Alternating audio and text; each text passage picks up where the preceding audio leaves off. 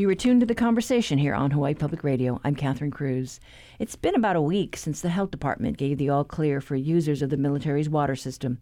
This morning, we talked to Deputy Environmental Health Director Kathleen Ho to better understand our emergency response to our fuel-contaminated water and the future risk to our aquifer.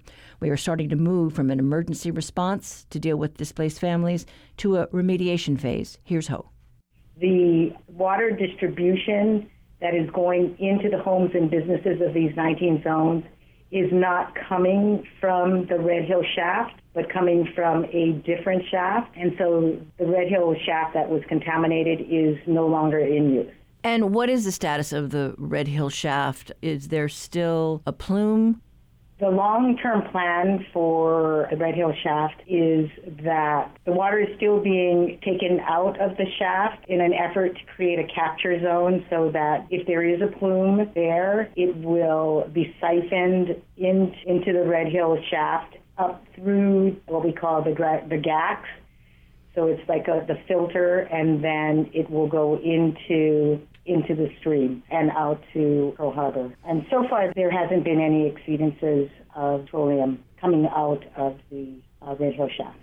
We have another team of experts within the Department of Health that is working on the aquifer recovery and long-term monitoring of the groundwater in the aquifer. And so what we intend to do is to drill for more wells to figure out where there is a plume, and if there is a plume, and just the state of the aquifer in an effort to remediate the aquifer to ensure that there is safe drinking water for the people of Oahu.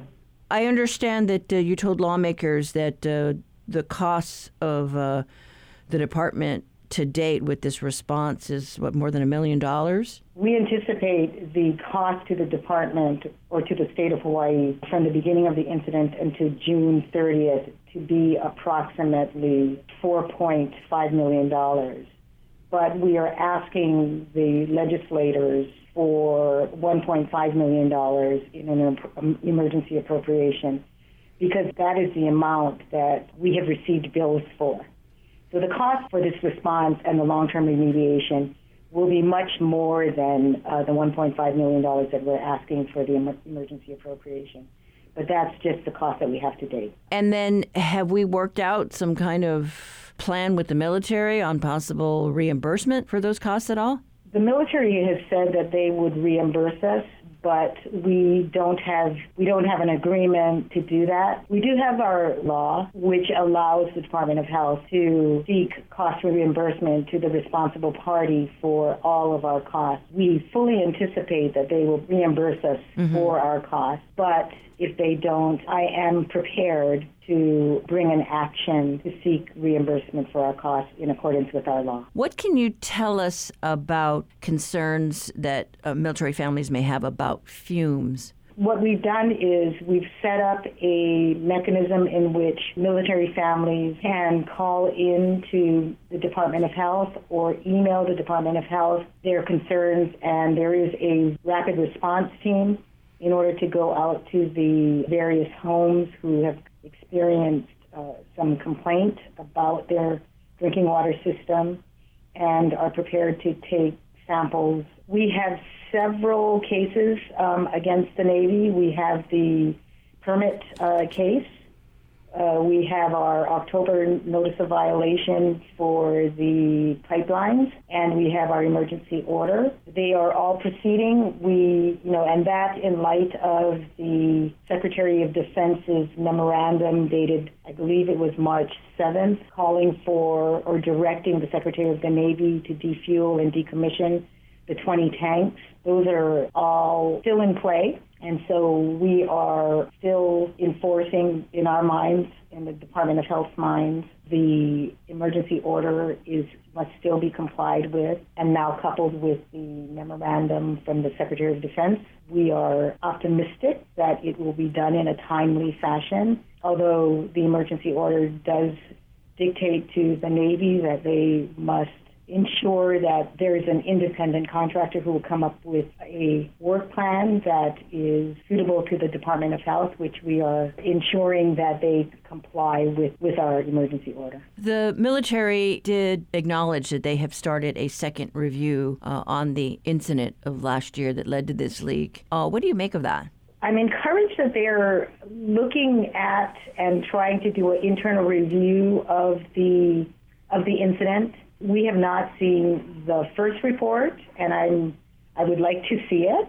We obviously would like to see the second report. Hopefully, we will be able to get these reports in order for us to do our review and ensure that the tanks will be defueled in a methodical manner that is protective of public health. Anything else you want to underscore just to the broader community about where we're at in this response? The Department of Health wants to be clear with both the listeners and the military that we are the regulators and that we will ensure that both the distribution system is going to be protective of public health and the environment, in addition to the defueling and the aquifer recovery. That Department of Health has a mission to protect public health and the environment, and we will do so. Have you heard anything more on the EPA review as well? I have not. I know that they came out to do an inspection. I have not seen a report. Getting people back into homes was the first step, and the second step really is the long-term and recovery of our aquifer. And that is an important piece that we're working on. That was Kathleen Ho, Deputy Environmental Health Director, talking to us this morning about this latest phase of dealing with our Red Hill water crisis.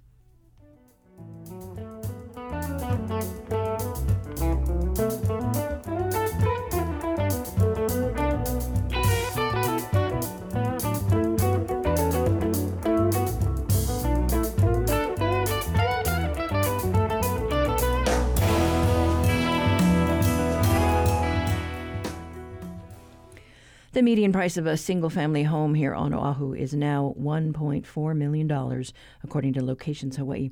The high cost of housing in our state makes life difficult for just about everyone, but can also push our low-income residents to the brink and beyond. Matthew Desmond is a Pulitzer Prize-winning sociology professor at Princeton. His research focuses on poverty in America, housing insecurity, and racial inequality, among other things. He'll be giving a free lecture on the University of Hawaii Manoa campus tonight, entitled Defending Home, How to Protect Renters and Fight Poverty Beyond the Pandemic. The Conversation's Russell Subiono sat down with Desmond. How did you come to choose this area of expertise, or did it choose you? That's a great question. So I think in a way it chose me. I didn't grow up in a poor family, but money was always tight. We had gas shut off, home got foreclosed before it was all the rage, and everyone else was doing it. So I think there was a part of me that was always troubled by poverty. But then there was a part of me that looked at the poverty debate that we were having and was like, we're missing something. There was a lot of talk about jobs, family, welfare policy, but not a lot of folks were talking about housing, unless you were living in a community where housing and eviction was an incredibly potent part of your life.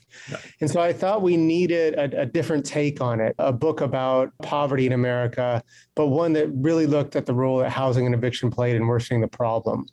How familiar are you with the housing situation here in Hawaii? I'd say I'm familiar with it as someone that looks at Hawaii, but that obviously doesn't live here, though, And so I know Hawaii has one of the highest costs of living in the nation. I know there's a struggle that Hawaii is facing between people who want to develop and people that are resisting development. And that's a struggle that we're seeing in places like California and Washington and New York as well. So in some aspects, the Hawaiian housing situation is like other places in the country, but in some aspects, it's very unique. When I look back at the last 15 years or so, I can kind of see the gap widening between those that own property and those who don't own a home. And sometimes I think we kind of feel like we're alone in this. Are you seeing this in other cities as well that have this kind of high cost of living? No, that's huge. I mean, the difference between being a renter and being an owner in America is one of the most salient dividing lines we have. You know, the housing market isn't broken. It's just bifurcated. You know what I mean? Like, it works pretty well for 2 out of 3 Americans. You know, those are the Americans that own their home. They have a wealth generator. They have some stability. Yeah, but yeah. For the other third of us, you know, the housing market can feel incredibly brutalizing. And we've seen rents basically double all across America over the last 2 decades.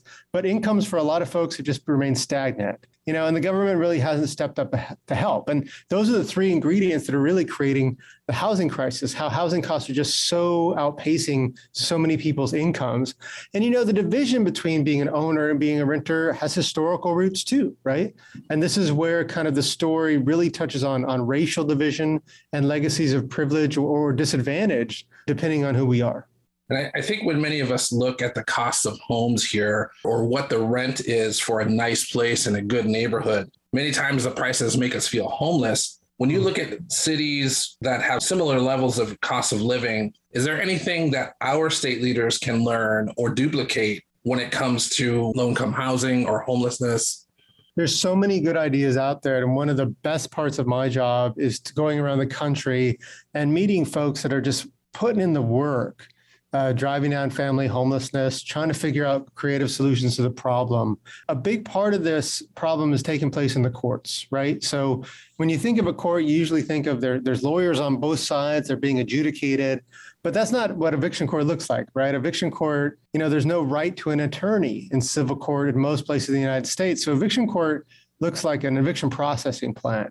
So, you know, providing families that are facing eviction and facing homelessness with real legal support, that makes a huge difference. You know, when New York City instituted a right to counsel in eviction court, they dropped their eviction rate by 40% over the next few years. And so it's a huge intervention. So I think starting in the courts is a good place to start in triage.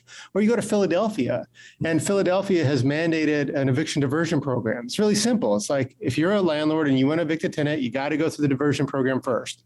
And hopefully it's a win-win-win. Hopefully it's a way to get the property owner paid, keep the family in the home, and avoid an eviction.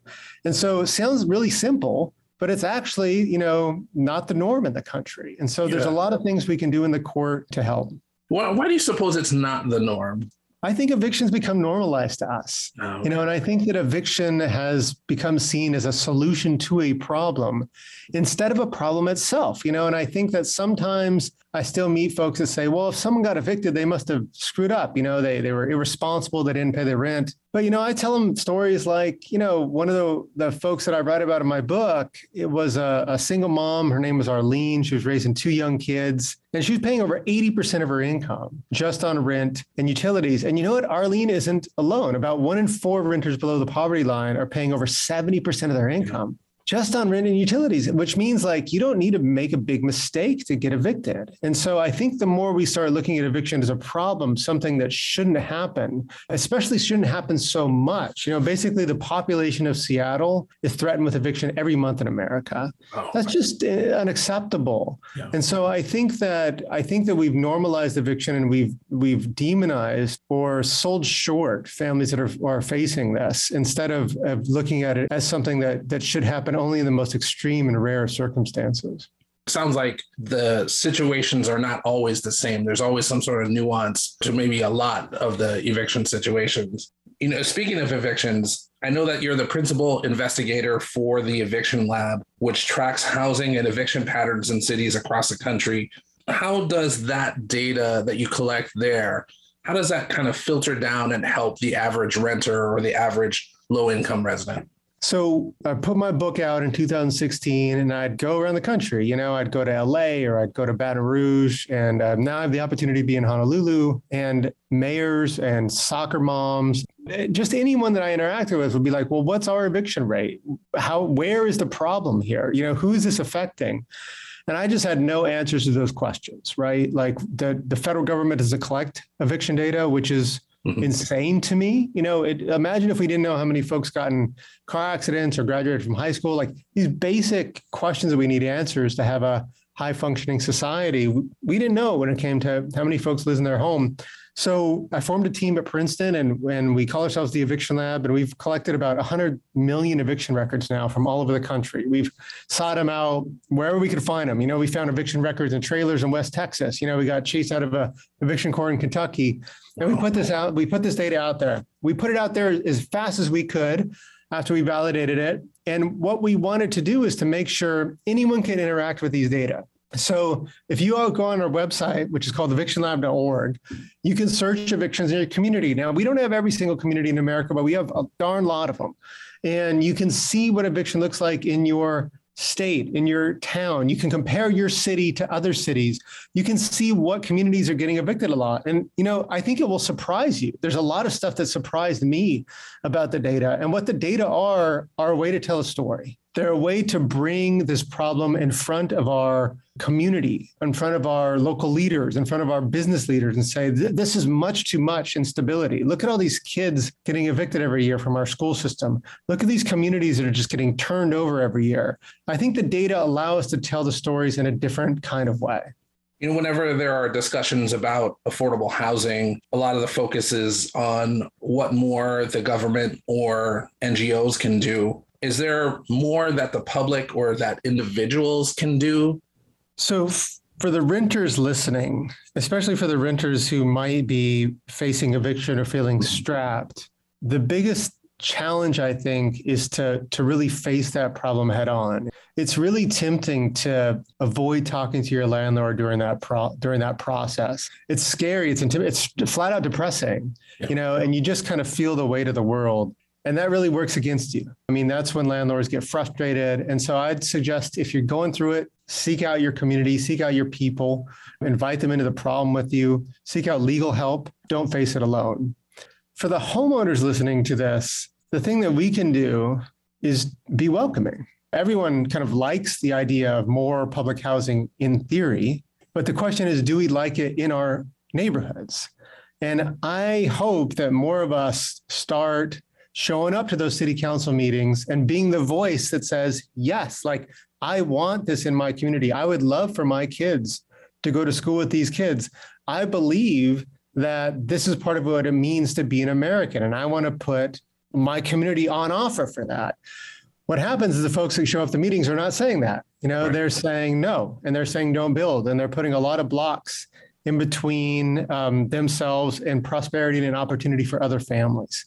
And I think we need more voices in the room, and we need to really make a moral check. You know, if we in Hawaii want to consider ourselves a progressive people or a people that are community-based, like a lot of Americans do, I think we got to put our money where our mouth is on this stuff. That was Princeton psychology professor Matthew Desmond talking with HPR's Russell Subiono. Desmond is a featured speaker at the Orbis Auditorium at the University of Hawaii Manoa campus tonight at 6:30 p.m. We'll have a link to reserve a seat on the conversation page of our website, hawaiipublicradio.org.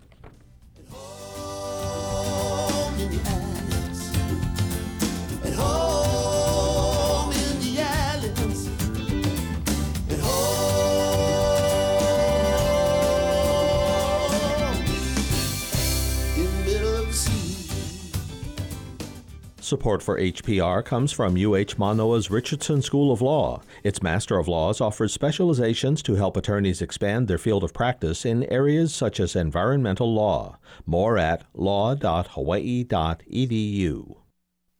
In last week's Wait, Roy Blunt reminded us we've been fighting about daylight saving time for a while. Many, many years ago, they argued about this every year. They tried to do it. And people would say things like, all I know is the cows don't like it.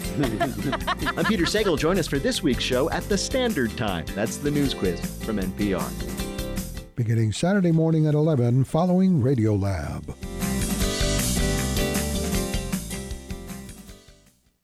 Support for Hawaii Public Radio comes from Aloha Care, a Hawaii health plan specializing in Medicaid health insurance, committed to the health of Hawaii's communities. AlohaCare.org.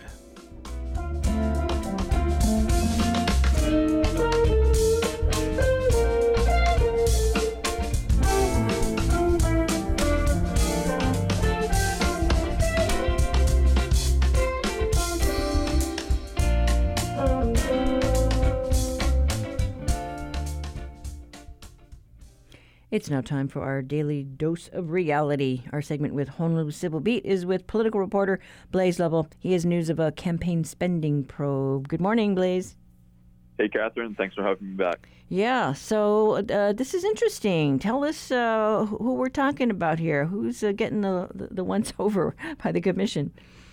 So yesterday, the Campaign Spending Commission, they're in charge of looking into political contributions in the state. They released an investigation. The commission is alleging that JL Capital CEO Timothy Lee illegally funneled $12,000 to mayoral candidates in the 2020 elections. The staff's investigation focuses on reimbursements that Lee allegedly made to his employees in exchange for them donating some money to Keith Amemiya and Kimberly Pine when they were running in 2020. So the investigation, kind of lays everything out. It says that three employees were reimbursed with checks and one with cash. Well, so for people who don't know who Mr. Lee is, tell us about him. Yeah, I didn't know who the company was or who Lee was until this investigation came out. But for listeners who don't know, JL Capital, they're the firm behind the Sky Ala Moana condos that's being built right now near the Ala Moana Shopping Center. The firm is focused on, some development in transit-oriented development areas, especially around Ala Moana. That's actually according to an HPR interview from a few years ago. And a lot of those construction projects that the firm was focused on, particularly Sky Ala Moana, it required exemptions from the city council a few years back when it was first being proposed. They've since taken over the development from the former developer called the Avalon Group. And so, so the employees then made contributions to certain lawmakers, and then were just reimbursed by their boss? Yeah, that's right. So the commission names four different employees, and allegedly Lee asked them to donate to the campaigns for Amemiya and Pine, and in exchange they would be reimbursed cash. And in Hawaii, that's illegal, and the Campaign Spending Commission is leveling 8 counts of, it's called false name contributions against Lee. And the commission lays out a lot of evidence in its report. It includes bank records for Lee and his employees. There's check images in that investigation report, and there's also emails indicating that Lee's assistant asked employees to send images of the cleared checks that were made out to those campaigns. I just like to point out at this point, though, that all of this report that the commission laid out, that the staff laid out, it's right now just considered allegations that were made as a result of the investigation. The Campaign Spending Commission, they actually deferred a hearing and a vote on the investigation until next month, and so until that happens, it couldn't be considered finalized, and the commission has a couple options. They could ask the staff to investigate further, they could just drop all the charges, or they could refer it to the Attorney General's office for a possible criminal prosecution. So why did they put it off, the vote yesterday? They put it off because Attorney David Minkin, he represents Mr. Lee. He had a conflicting court date, so he asked that they continue the hearing to next month so that he and Mr. Lee could attend. And then just to be real clear, so the investigation, the probe is really around this developer and what he did, and not so much about the politicians or the lawmakers who got the donations to their campaign. Yeah, that's a good thing to point out. So the commission's investigation was focused solely on Lee, and all the counts are made against him and not the other employees. The staff told me yesterday that they didn't find any evidence that Amemiya or Pine knew what was going on, and Amamiya's campaign also denies that they had any way of knowing that Lee was allegedly funneling money to their campaigns through his employees. And I don't know if you had any opportunity to reach out to any of these employees or to hear, their stories. We did not, but there's a written statement from one of the employees named Norman Chan that's attached to the commission's investigation. And he lays out kind of a chronology of events of Lee asking employees to make out these donations. He apparently spoke to another employee who worked at the firm longer and said that they've bundled checks like this before and gotten reimbursed for donations in the past, but what race that was for and in what year that wasn't laid out in the commission's investigation. All right. Well, we'll just have to see what happens when they take this up again next month. But thanks so much, Blaze. Thanks, Catherine. That was reporter Blaze Lovell with today's Reality Check. Read the full story. Visit civilbeat.org.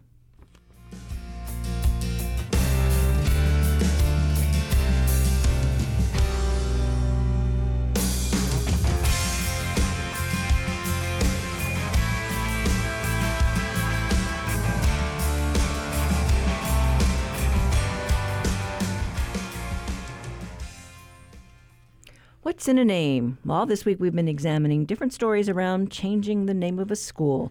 Today, the question of whether to rename McKinley High School takes center stage. The House Education Committee will hear dueling resolutions this afternoon. One set of resolutions wants to change the name of the school back to Honolulu High School and to remove the statue of President McKinley from the campus. Another set urges the state to honor McKinley High's 132 fallen soldiers by safeguarding and preserving the name of McKinley High School. The Conversation Cillian Song sat down with school principal Ron Okamura, who recalls the push to change the name dates all the way back to when he took the helm 14 years ago. It was truly about looking at education, talking about you don't censor history, you don't do any kind of things to change it, because you got to know. So that's always been my stance to what's going on here and the continuation of this movement. This school, in this current location, has never been Honolulu High. It's always been McKinley. When it was Honolulu High, it was across the street. Yeah. So that's one thing I really want, that people go, Honolulu High, then we changed it. But when you look at the history of it, it was never Honolulu High on this campus. It was always McKinley High School. And there's a whole backstory to all of this. And, what we kind of go about is looking at truly our local culture. One question you always get asked in your adult life, especially here in Hawaii, is where you grad from. And it's not your college, yeah? It's about what high school did you graduate from. And that is really important for us as local people who born and raised here, because that gives you a sense of belonging, gives you a sense of place. Growing up, McKinley High School was always held in such high, honor as far as from us local kids growing up. And, when I was going to UH, and you ask somebody where they graduated from, and they tell you McKinley, you kind of stand a little straighter, talk a little bit of English. I've talked to many, many people about this, and, both, pro and con. And one of the things I always tell them, I said, who makes that decision on what name gets to stay? I'm a U.S. history major. One of the things I always teach the kids about is that people who have done great things in history have also a dark side, because you cannot be a great person, a great leader, a great whatever, right, without upsetting somebody and stepping over somebody or conquering somebody in order for you to get to that position that people know you for. So my stance has been, if you're going to change one, you change them all. You want to take away the statue, you take them all. Because who's to say that that person deserves to be there and this person doesn't? That's always been my stance, because you want to make sure that history is never forgotten. History is always explained, and I tell people all the time that we teach all sides of what goes on, good, bad, the ugly.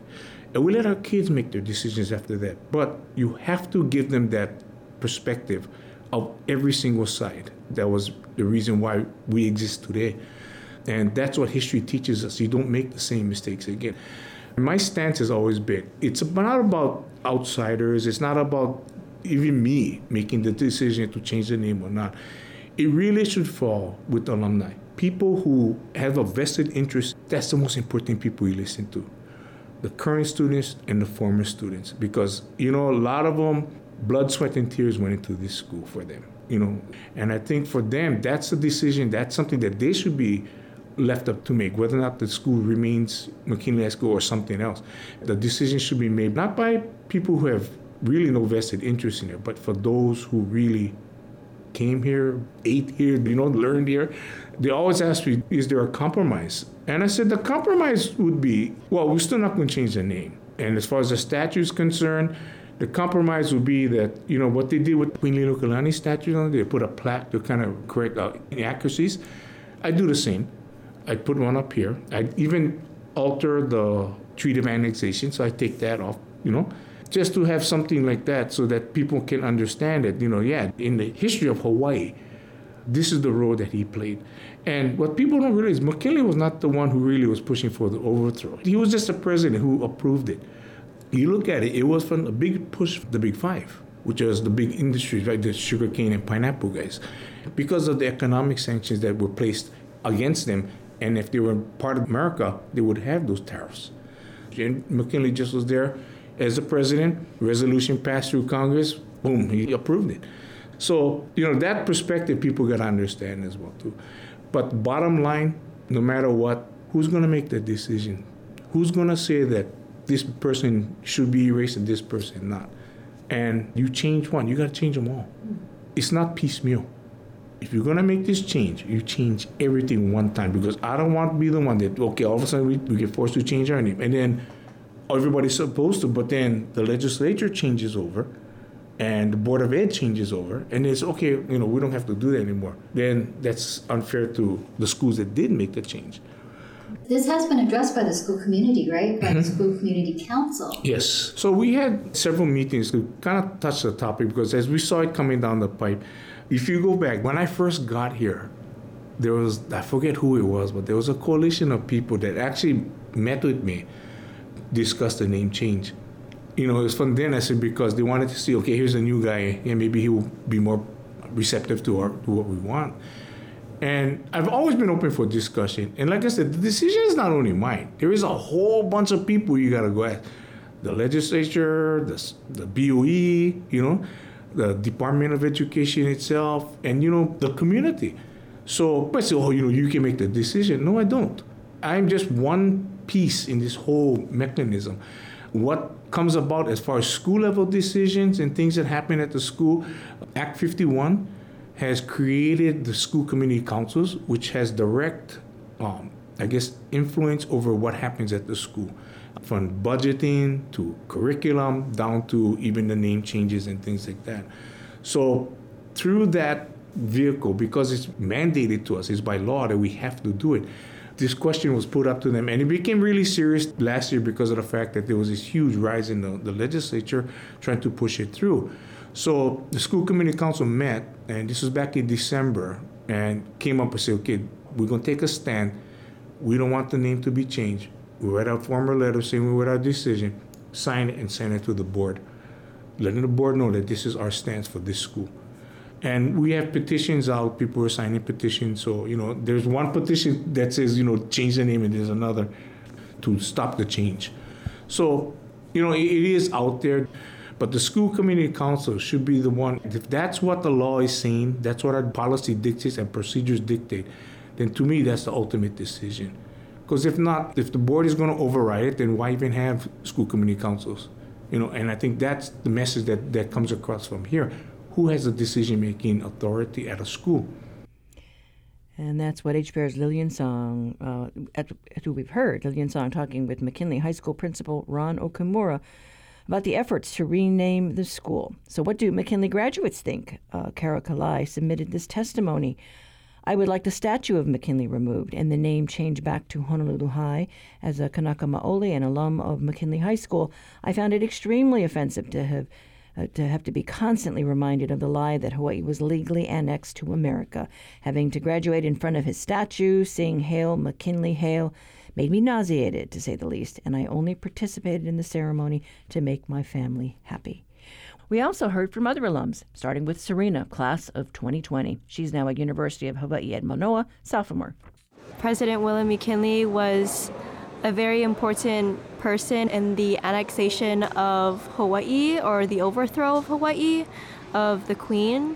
And even though, like, I'm not a native Hawaiian myself, like, I feel very strongly about it, because even though I didn't really learn about the annexation through my K through 12 years, as like a college student, I've learned and took classes to educate myself on this issue.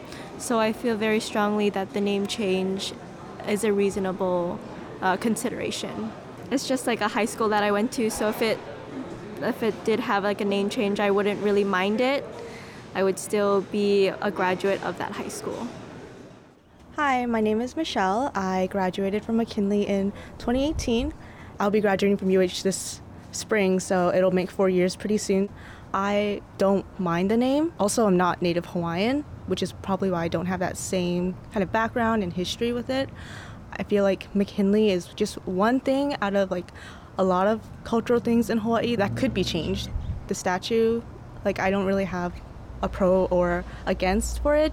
I think for McKinley alumni, stepping on the oval is more important, but the statue itself is more just there. I was in band, so you know, things that have been passed on from each band generation, like having a motto, having a banner, and then everything that we would do every year. It's the pride in having those traditions and like having them live on, and I think they're really connected to the McKinley name, which is why, you know, it also means a lot to us, and which is why we don't want to change it. But if the name was changed, I would understand. Hi, this is Susie Chun Oakland. I'm an alumni of McKinley High School, 1979. I actually became aware of an effort to rename McKinley High School last year. My friend called and she wanted to know my views on it. You know, I would not support that change. I know most of my classmates and alums would not. There is a very deep pride for our school, and as we get older, we just appreciate all the things that the school and the faculty and our peers had to offer, you know. And when I was told that over the phone, I just felt so hurt inside and couldn't fathom anyone wanting to do that. So I really didn't have much words, a lot of upset inside. It's like going into someone's home and saying, you know, we're going to remove your family name, basically. That's how it felt to me. My class, I think we had 900. My sister's class was 1,200 students. I hope that our school will not be renamed. We treasure the school and the name is included. We are proud to be McKinley graduates and hope that that is not taken away. Do you have an opinion on the matter? House Resolution 24 and House Concurrent Resolution 26 supports the renaming of McKinley High School and removal of President McKinley's statue. H.R. 64 and H.C.R. 71 seek to honor McKinley High's 132 fallen soldiers and to preserve the name. The measures will be heard via video conferencing at 2 p.m. today.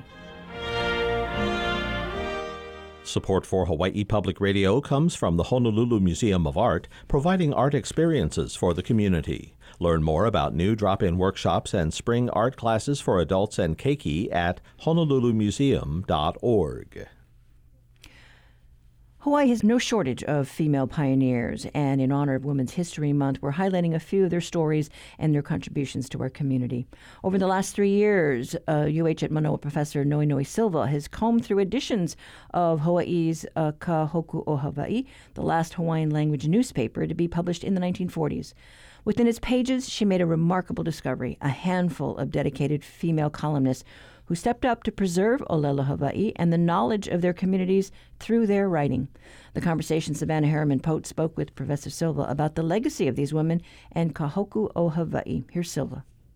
There were thousands, probably, of people who did not read English, that read only Olelo Hawai'i. And so they got their news, their literature, games, these word puzzles called Nane, riddles and word puzzles. And they got communication with other speakers of Olelo Hawai'i from one end of the archipelago to another. So people in Ni'ihau were reading the same newspaper as people on Hawaii Island. Those two poles of the archipelago are the places where there were more Hawaiian-speaking communities, and so they could get to know each other through the newspaper. So in this period that you start with, 1938, a lot of Olelo Hawai'i newspapers have stopped publishing, not because, as you say, there were a lack of speakers or a lack of interest, but because running a newspaper is hard. It's not particularly profitable. And so Ka Hoku o Hawaii elicits both sponsorship, they're asking for people to subscribe to the paper, but also they want people to contribute their writing and their stories. you've identified sitsuwahine that stepped up in relatively rapid succession and answered that call. Why do you think women were particularly drawn at this moment in time to contribute to the kahuku, or do you think they were inspired by one another? I definitely think that they were inspired by one another. So it started out with Inez Ashdown, who's a writer, fairly well-known writer. She's a non-Hawaiian historian from Maui who published books and so forth. She was a well-known writer during her lifetime in English as well as in Olelo Hawai'i. She learned Olelo Hawai'i as a child. So she started sending her writing, and I'm not sure why, and then she turned it into a column, and then the other women followed suit. Like you say, about every 2 months another woman from another island would start, and say, oh, I want to do this too. And they had a lot of mahalo for each other. They included thanks to each other in their columns. They realized that the life of the language and the life of the newspaper at that point were intertwined, that the newspaper was a way of keeping the language alive. Several of them were teachers or working at schools, and I think that they didn't have enough resources to keep the language going. And so I think that they were concerned. One of them even wrote that the students weren't particularly fluent in English or Hawaiian. And they enjoyed the paper, too, and they enjoyed each other's writings, too. So part of what was going on in the paper was pleasure in the language. Our kupuna delighted in the language. The language is just full of games and elaborate metaphors. And so they wanted to keep that kind of writing going. They didn't want to lose that. The people who were playing, who were constructing these things, specifically were trying to reach young people. And saying, if you study and work hard, you can play this really fun game with us, which is also really, really hard. So that was going on, too. There was a lot of pleasure, I think, in keeping the language going. Yeah, you talk about how these women were sharing their stories with each other and with their readers, and a lot of their columns were details about their life and where in the islands they lived, which may seem a little pedestrian to us just at face value. But I wonder what we understand now, looking back at those, about the opportunities and experiences of women in that era because these women sat down to write about their lives. Yeah, I think, one of the important things is that even up until today, although less so due to a lot of work by a lot of Kanaka, we're fighting against, and they were even more so, fighting against stereotypes and anti-Hawaiian racism that was really blatant at the time. You can hear it in the songs from that time. The Hawaiians are on welfare and they're lazy and they just want to sit around and play the ukulele all day, those kinds of things. And so just by recording what they do and who they are, we can see this school teacher, business owner, homestead farmer, school principal. These are serious people with serious purposes in life, these women. Are there other specific examples of the knowledge that would have been lost if we didn't have these columns? Yes. Well, so Abby Palea, she lived in Keikaha on Kauai, which is on the west side. The people of Ni'ihau and the people in Keikaha and Waimea are the same families. They go back and forth between the west side of Kauai and Ni'ihau. So this is a Hawaiian-speaking community. It's in Ni'ihau. People with connections. She had family connections in Ni'ihau. So she wrote about her aina, and one of the epithets that she used for the area was Kauai iliula ame Kauai kea. So Kauai iliula. Ula is the water that has a red surface, and Waikea is a white water. And these two together used to be quite common, this epithet for the area. It describes that the Waimea River, Waimea, by the way, means red water also. So the Waimea River is reddish, and then the Makaveli River is clear, and then where they meet, you can still see that one side of the stream, one side of the river is red and one side of the river is clear.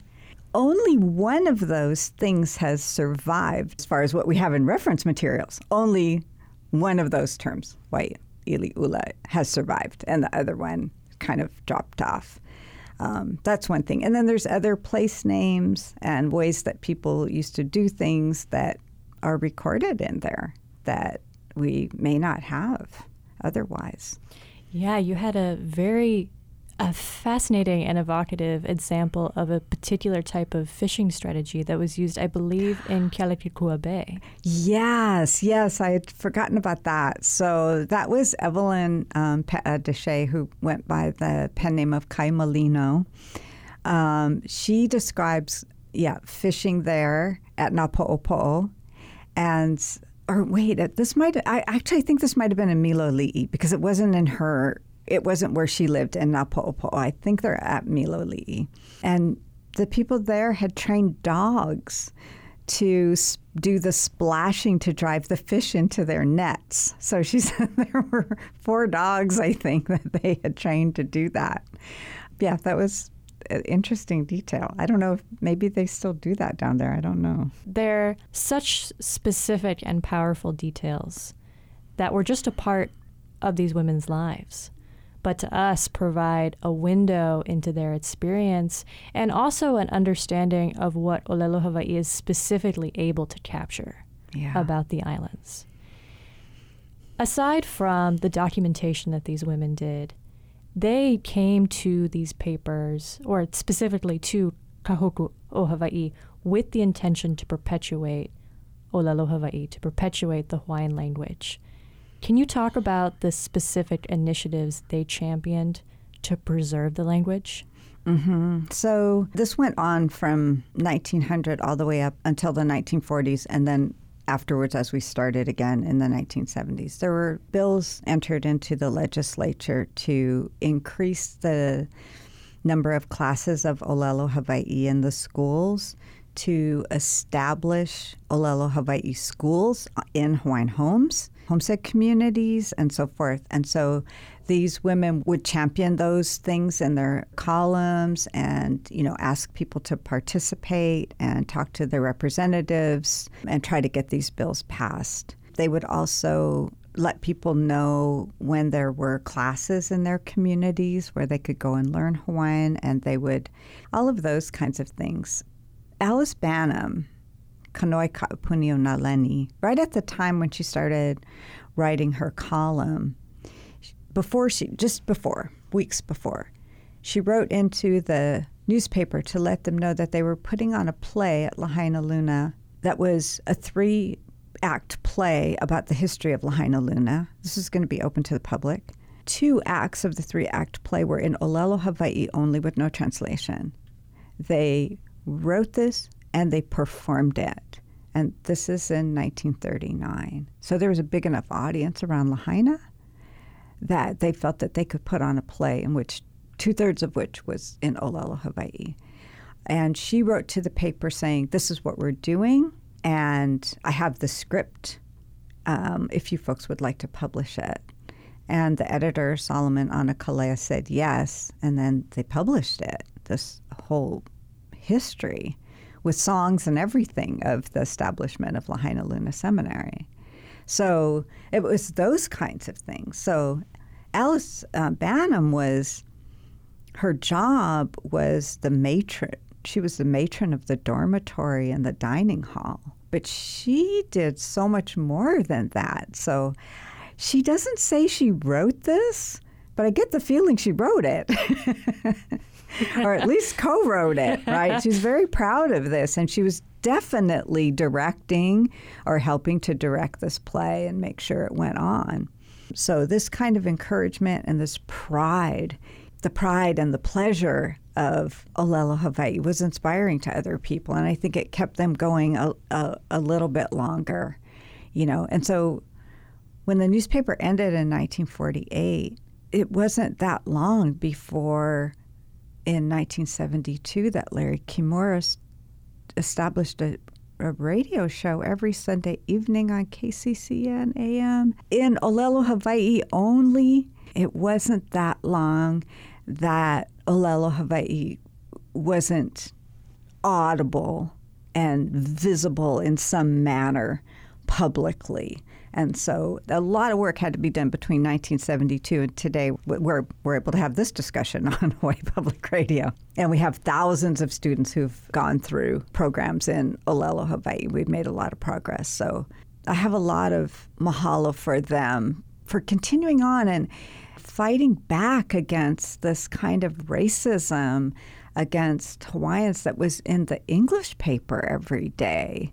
Rather than have a protest march or something, they're just like, well, I'm going to write. And just knowing their stories, just having their autobiographies is inspiring. That was UH Professor Noe Noe Silva sharing the stories of 6 female columnists who wrote for the Ka Hoku o Hawaii, the last Hawaiian language newspaper in the 1940s. Professor Silva spoke with The Conversation's Savannah Harriman-Pote.